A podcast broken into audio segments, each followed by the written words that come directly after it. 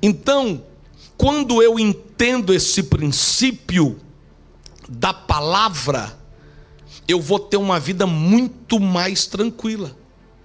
Que eu vou depender de Deus, eu vou confiar em Deus.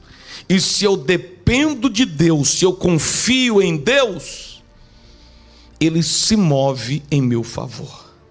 E aí eu vou ter uma vida de prosperidade.